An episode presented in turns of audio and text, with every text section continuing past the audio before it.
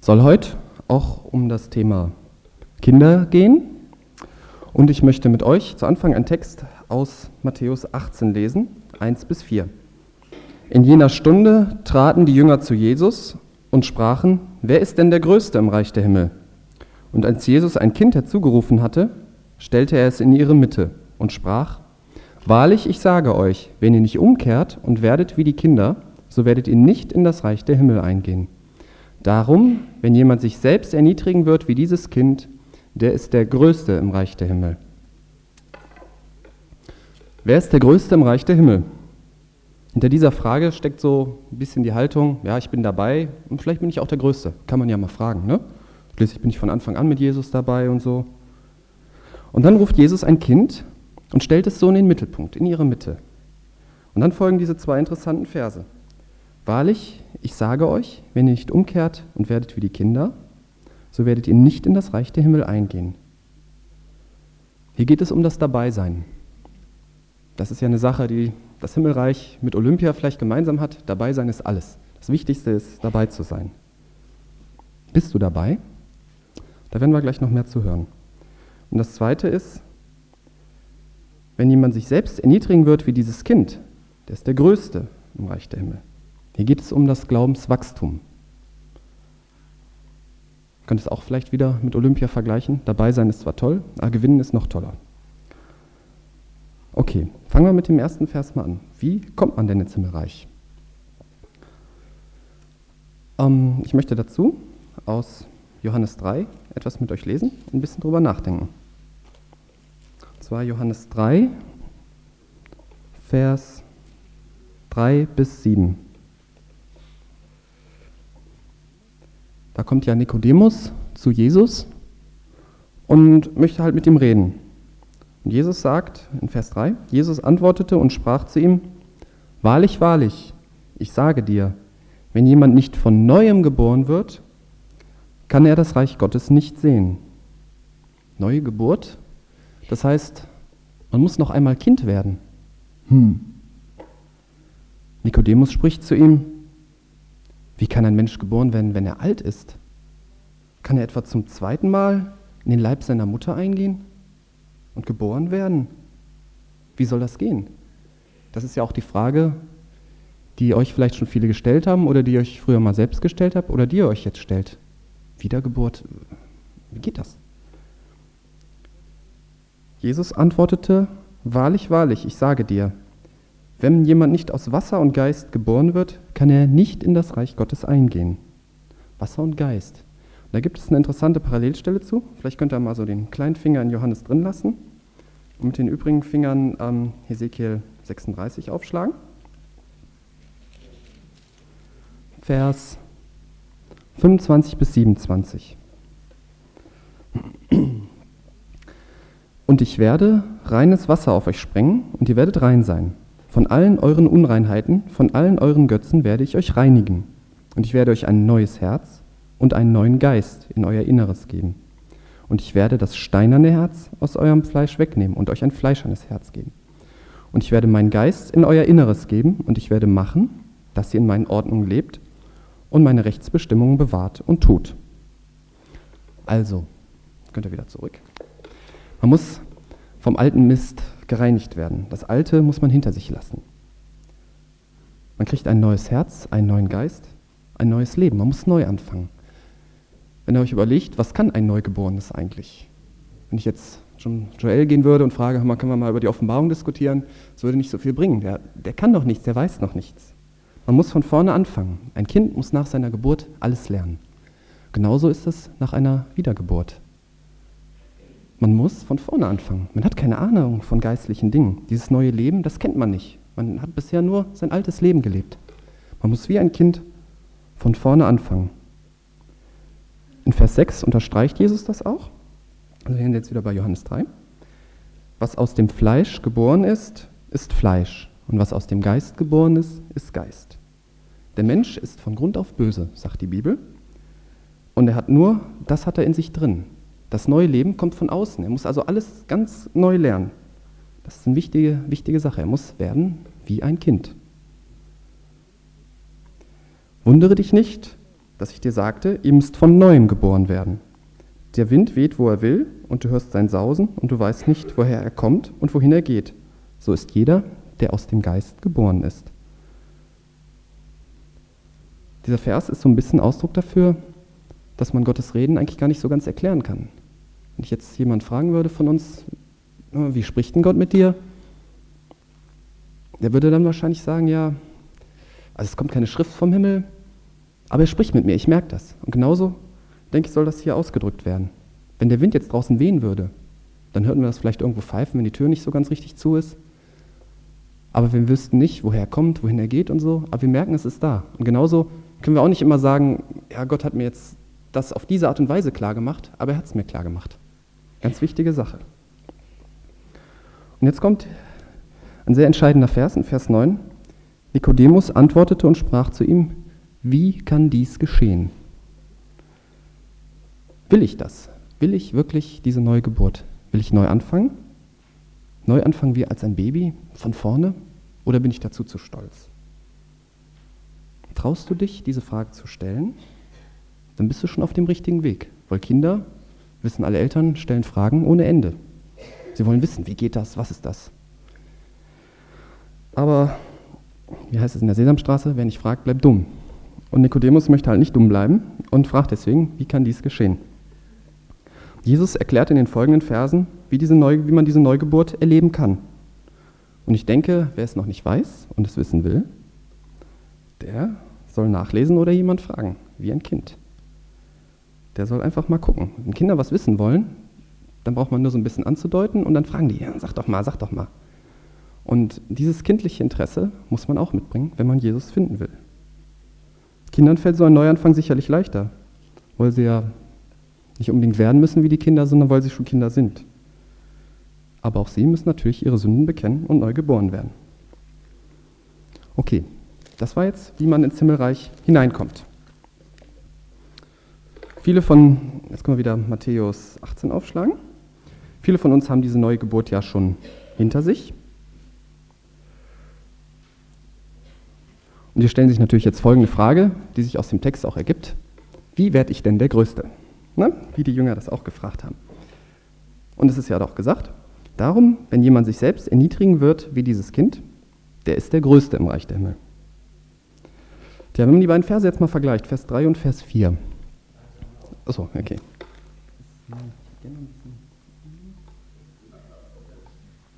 Ja, geht schon.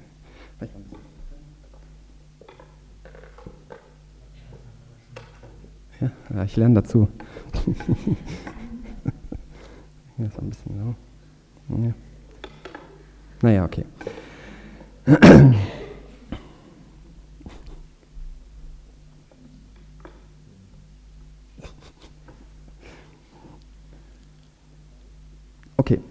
Vers 3 bezieht sich allgemein auf Kinder, wenn ihr nicht werdet wie die Kinder.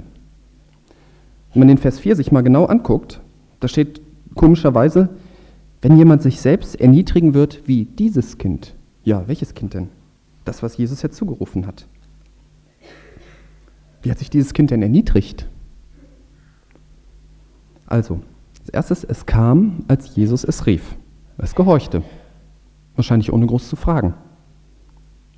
Bei uns ist es ja so, ah, da muss ich ja tief drüber nachdenken, ob Gott das wirklich so meint. Und muss ich, ah, naja, mal sehen. Also ich denke mal drüber nach. Und das Kind hatte großes Vertrauen zu diesem Mann, Jesus.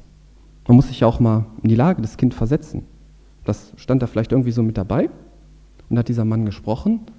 Und der, das Kinder haben da sicherlich ein gutes Gespür dafür, wie Leute sind. Und hat direkt Vertrauen zu diesem Mann Jesus gefasst und kam einfach auf Zuruf. Wir wollen ja noch auch lieber gebeten werden, ne? komm doch mal bitte, so simpler Befehlsempfänger, das ist doch irgendwie erniedrigend. Und das Zweite, was passiert, Jesus stellt das Kind in die Mitte der Jünger und fängt dann an zu erzählen. Und dann stehen die großen, erwachsenen Jünger so drumherum, gucken so auf das Kind herab. Einer denkt vielleicht, äh, das ist doch das Blag von gestern, das so frech war. Und naja, der Kleine steht dann da und, und guckt und so. Und es ist sicherlich schlimm, so ungeschützt den Blicken aller preisgegeben zu sein. Aber dem Kind macht es nicht so viel, weil es weiß, Jesus ist bei mir. Und auch ein Kleinkind ist das eigentlich auch völlig egal. Hauptsache die Mutter hat das im Arm. Der Joel hat sich ja vorhin nicht sehr aufgeregt, als er hier nach vorne ging. Er war ja bei seiner Mutti. Und dann, dann ist das auch gut. Wir brauchen auch diese Gewissheit. Wenn wir bei Jesus sind, dann können wir ruhig auch mal im Mittelpunkt stehen. Und wir werden im Mittelpunkt stehen. Das steht nämlich in Matthäus 5. Kennt ihr sicherlich aus der Bergpredigt. Ihr seid das Licht der Welt. Eine Stadt, die oben auf dem Berg liegt, kann nicht verborgen sein. Man zündet auch nicht eine Lampe an und setzt sie unter den Scheffel, sondern auf das Lampengestell. Sie leuchtet allen, die im Hause sind. So soll euer Licht leuchten vor den Menschen, damit sie eure guten Werke sehen und euren Vater, der in den Himmeln ist, verherrlichen. Das kann dann auch so ablaufen. Äh, hast schon gehört? Theo meinte letztens, er würde mit Jesus leben, an die Bibel glauben. Boah, echt? Naja, ist ja ganz okay. Aber letztens ist dem was passiert. Hat zum Schreien. Was denn? Erzähl mal. Und so weiter. So läuft das dann ab. Die Leute gucken auf uns und sehen, was wir machen. Wir stehen im Mittelpunkt. Ist doch klar, wenn man sagt, neues Leben in Jesus, ich bin frei geworden und so, na, wollen wir mal sehen, ob das auch wirklich stimmt. Und das kann erniedrigend sein, wenn die Leute in unseren Fehlern herumstochern. Und wir werden Fehler machen, mit Sicherheit. Aber das Kind vertraut auf Jesus. Es denkt nicht so sehr daran. Es gibt noch viel mehr Bibelstellen, wo Kinder Vorbild für uns sind. Ich möchte noch ein paar aufführen. Zum Beispiel im fünften Buch Mose, Vers, äh, Kapitel 1, Vers 31. In der Wüste, wo du gesehen hast, dass der Herr, dein Gott, dich getragen hat, wie ein Mann seinen Sohn trägt auf dem ganzen Weg, den ihr gezogen seid, bis ihr an diesen Ort kamt. Wollen wir auch so getragen werden? Das können so, ich meine, große Kinder werden ja nicht mehr getragen. Also ich kann mir nicht vorstellen, dass der Heinz Walter den Thomas noch umhertragen wird. Das ist vielleicht schon eine Zeit lang vorbei. Es war sicherlich heiß und ungemütlich damals in der Wüste.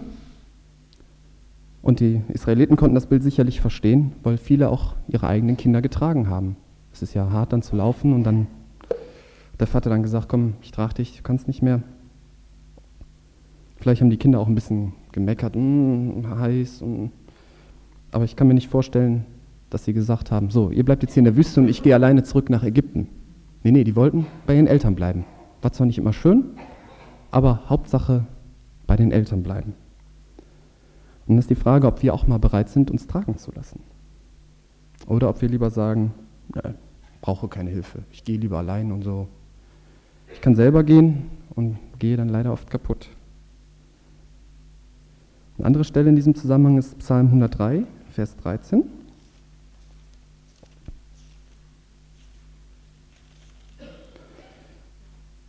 Wie sich ein Vater über Kinder erbarmt, so erbarmt sich der Herr über die, die ihn fürchten. Nur wenn wir wie die Kinder werden, können wir von Gottes Erbarmen profitieren. Nur wenn wir wie Kinder zugeben können, ich kann vieles nicht, ich mache Fehler und ich brauche Hilfe, nur dann brauchen wir auch erst Erbarmen und empfangen wir Hilfe. Aber ah, wir sind stark, wir schaffen es alleine. Wir wissen natürlich so aus der Bibel, ja, jeder Mensch macht Fehler und ich gehöre da auch zu. Aber wir leben es oft so, als hätten wir keine Fehler, als hätten wir keine Probleme. Wir wurschteln uns irgendwie alleine durch, behalten alles für uns und braucht ja auch keiner zu wissen, wie es mir geht und so. Ne? Ich schaffe das schon irgendwie.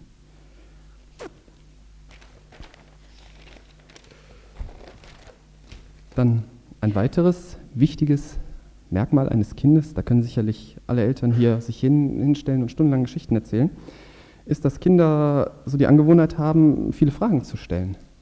Der Bernd hat seinen kleinen Simon mal Mr. Loch im Bauch oder so ähnlich genannt weil er immer Fragen stellt. Oder die Andrea Försch hat mal erzählt, als einmal der Jochen bei ihren Großeltern war, konnte sie mal in Ruhe einkaufen gehen, weil vorher war immer so ein Kleiner neben ihr, der hat gefragt, was ist das, was ist das, was ist das? Und, und das ist eigentlich ganz typisch kindlich. Und das wird in der Bibel mehrfach erwähnt. 2. Mose 12, Vers 26 wird das Passa erklärt, das Passafest. Und dann steht da dieser Satz in Vers 26. Und es soll geschehen, wenn eure Kinder fragen, was bedeutet dieser Dienst für euch? Gott setzt eigentlich schon voraus, eure Kinder werden euch mal fragen. Und da steckt eigentlich auch drin, erzieht eure Kinder so, dass sie fragen, dass sie fragen sollen. Was, was bedeutet das alles? Dass sie nicht alles einfach alles aufgedrückt kriegen, du musst das glauben, das hat, hat dein Uropa auch schon geglaubt und so, sondern sie sollen fragen, was bedeutet das? Da wird der Dienst hinterfragt, dann ein Kapitel später, braucht jetzt nicht alle mitzuschlagen, ich lese das nur mal vor.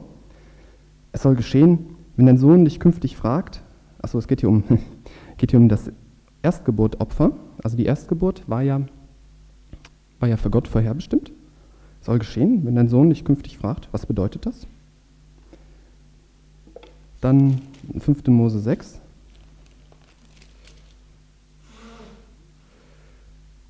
Wenn dein Sohn dich künftig fragt, was bedeuten die Zeugnisse und die Ordnung und die Rechte, die der Herr unser Gott euch geboten hat? Wozu, was, was ist das hier? Wozu brauchen wir das? Warum lest ihr da immer drin? Was soll das? Oder auch Symbolik kann hinterfragt werden. In Josua 4, da sind die Israeliten durch den Jordan gezogen und da hat Gott das Wasser ähm, stehen lassen, sodass die trocken durchziehen konnten. Und so als Erinnerung, dass das passiert ist, sollten die zwölf Steine aus dem, von dem Flussgrund mitnehmen. Und dann wird auch passieren, wenn eure Kinder euch künftig fragen, was bedeuten euch diese Steine? Vielleicht haben Kinder, Kinder hinterfragen sicherlich auch unsere Symbolik. Warum, warum, geht der Mann da mit dem Kelch rum? Oder warum, warum, was ist das mit dem Brot? Oder warum, warum gehen die denn da ins Wasser rein? Erklärt doch mal. Ähm, sie hinterfragen. Sie hinterfragen den Dienst. Warum machen wir das alles? Hört Gott auch, wenn wir mit der Gemeinde singen? Manchmal singen wir doch schief. Gefällt Gott das? Und wenn wir dann einfach antworten, natürlich, mein Kind, du bist ja lieb. Das ist nicht so die Lösung. Wir müssen auf die Kinder eingehen, die Fragen beantworten. Oder das Erstgeburtsopfer. Gebt ihr auch für Gott, gebt ihr auch für Gott das Liebste und Wichtigste, was ihr habt? Ja, ja, machen wir. Geh schön spielen. Oder was bedeutet die Bibel? Warum, warum machen wir den Gottesdienst denn immer so? Und darf dann immer nur einer was sagen? Oder, oder Taufe, Abendmahl? Und wenn man wiedergeboren wird, muss man genauso anfangen. Man versteht ja nichts von geistlichen Dingen. Und das kann erniedrigend sein. Denn jede Frage sagt ja aus, du weißt mehr als ich, ich muss dich fragen. Und vielleicht, ist, vielleicht bekehrt sich einer, der, der 20 Jahre einen Betrieb geleitet hat oder, oder der sonst irgendwie, der gewohnt ist, dass, dass er alles weiß und er kommt dann hier hin und, und, und ich weiß gar nichts. Und ich muss fragen, was, was heißt denn das? Und man muss von unten anfangen. Man muss werden wie ein Kind. Man muss sich erniedrigen wie ein Kind. Für ein Kind ist das nicht erniedrigend. Wenn mich meine Teens dann was fragen und so, wie geht das denn so, das ist ganz normal. Die sind halt noch jünger als ich, ich weiß deswegen mehr. Aber wenn ein 30-Jähriger kommt oder ein 40-Jähriger und, und keine Ahnung hat, er muss auch ein Kind werden. Das ist natürlich die Frage, wie gehen wir mit solchen Fragen um? Erlauben wir das oder sagen wir, das haben wir schon immer so gemacht und wollen wir gar nicht ändern, der Neue soll sich fügen und schweigen? So ist es natürlich nicht. Aber die Gefahr, dass man in so ein Denken reinrutscht, besteht. Dass man Fragen von Kindern und Neulingen ausweicht. Da gibt es noch eine Sache, wo Kinder uns Vorbild sein können. Im 1. Korinther 14, Vers 20.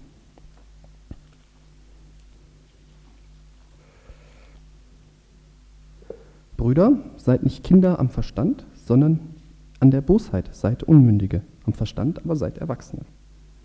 Kinder können vieles noch nicht und können vieles nicht bedienen. Wenn ein Dreijähriger am Computer sitzt, dann freut er sich vielleicht über den Tastaturklick, aber ich glaube nicht, dass der da was Vernünftiges rauskriegt. Und das soll uns in Sachen Bosheit zum Vorbild sein. Kinder haben natürlich Bosheit in sich und jeder Mensch hat Bosheit in sich. Aber Kinder können sie nicht so effektiv benutzen, so Intrigen spielen, Intrigen spinnen, üble Nachrede, Mobbing und so. Erwachsene können Bosheit effektiv einsetzen. Das sollen wir aber nicht. Wir wollen so tun, als hätten wir da keine Ahnung von. Unmündig sein. Ja, jetzt habe ich ein paar Sachen erwähnt, wo Kinder Vorbild für uns sind. Und ich möchte mal fragen auch noch, einem letzten Punkt, was haben die Kinder, die hier vorne sitzen, einen praktischen Wert für unsere Gemeinde? Sind es nur wandelnde Vorbilder oder nur so, hm, goody, goody, ja lieb? Es gibt in Prediger gibt es einen interessanten Vers dazu. Prediger 4, Vers 13.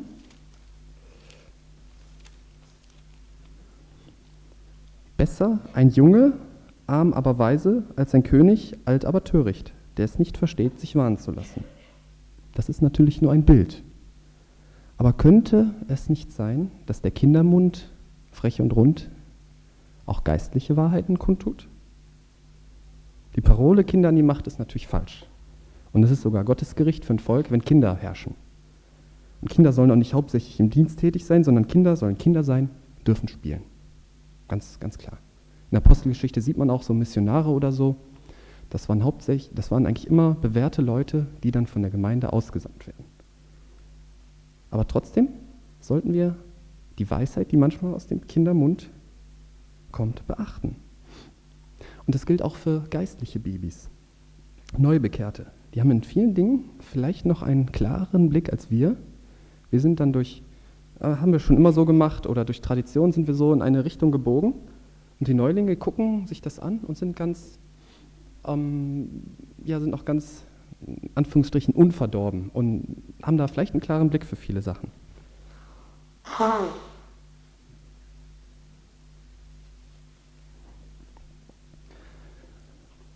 Dann eine Sache in Matthäus 7.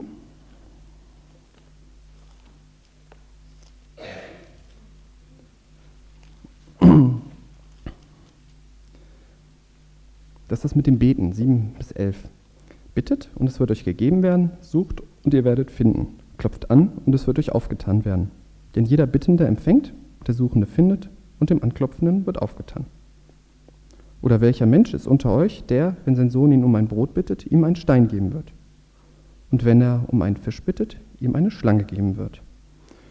Wenn nun ihr, die ihr böse seid, euren Kindern gute Gaben zu geben wisst, wie viel mehr wird euer Vater, der in den Himmeln ist, Gutes geben denen, die ihn bitten.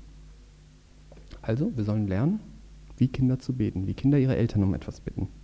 Hier haben wir wieder das Vorbild. Aber was passiert, wenn wir unseren Kindern glaubhaft vorleben?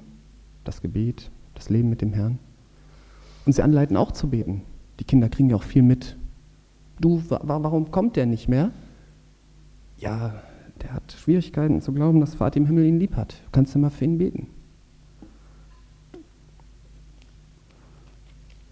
Man darf den Kindern natürlich da nichts aufbürden oder so, das ist klar. Aber wenn die Kinder lernen, voll Vertrauen, so wie sie ihre Eltern bitten, zum Vater im Himmel zu beten. Ich denke, da kann eine Menge passieren.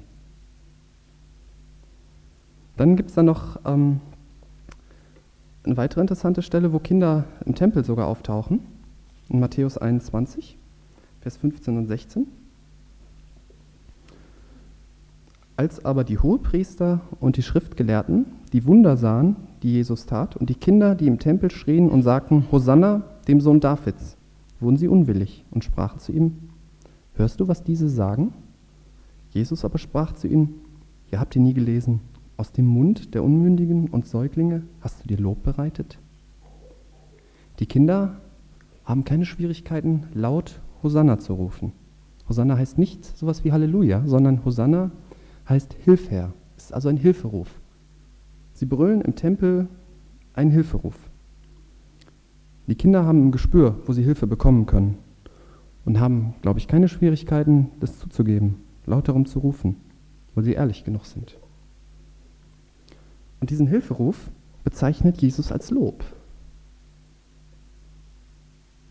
Und ich denke, es ist die höchste Ehrung, das höchste Lob für Gott, wenn wir ihn um Hilfe bitten, wenn wir alle Hilfe von ihm erwarten. Euch Eltern freut es sicherlich auch, wenn eure Kinder euch um Hilfe bitten. Ich kann mich entsinnen, da bin ich nachts um 1 Uhr mit dem Zug aus Köln nach Opladen gekommen, wollte in mein Auto steigen, hatte leider das Licht angelassen.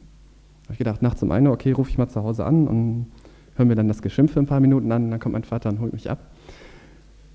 Und mein Vater ist gekommen und hat sich gefreut, dass ich ihn um Hilfe gebeten habe. Das ist jetzt schon fünf oder sechs Jahre her. Da habe ich mal so ein, so ein bisschen was verstanden, so von dem, was Eltern für eine Beziehung zu Kindern haben.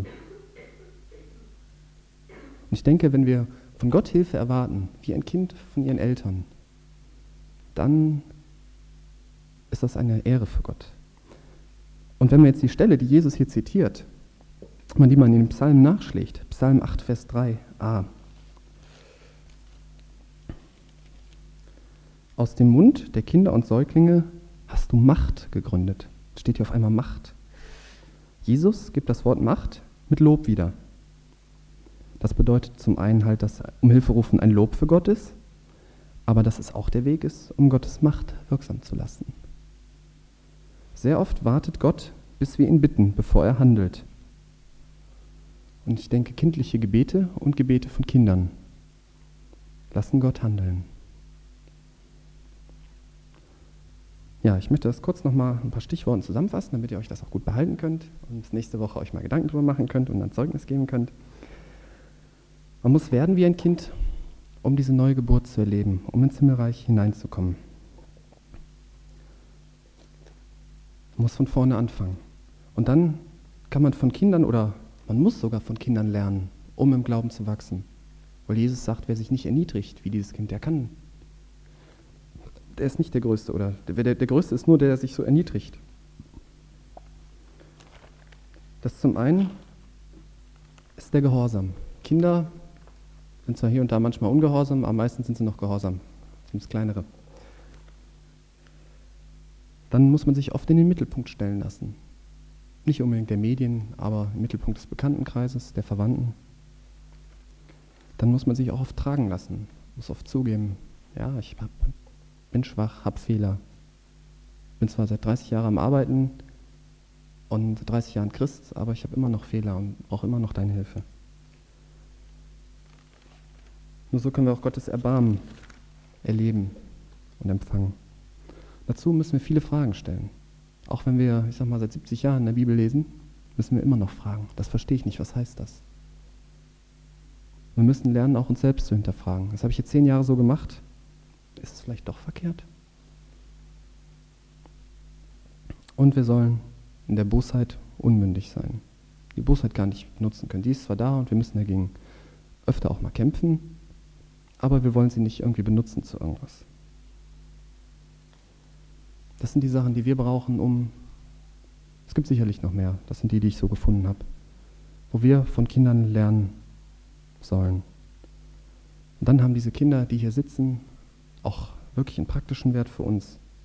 Aus dem Mund kommt sicherlich öfter mal was, was uns zur Lehre sein kann. Die Kinder wissen es natürlich nicht. Die nehmen sich nicht so, ich werde jetzt Bruder X mal ermahnen und so. Die sagen das einfach so, wie sie es empfinden.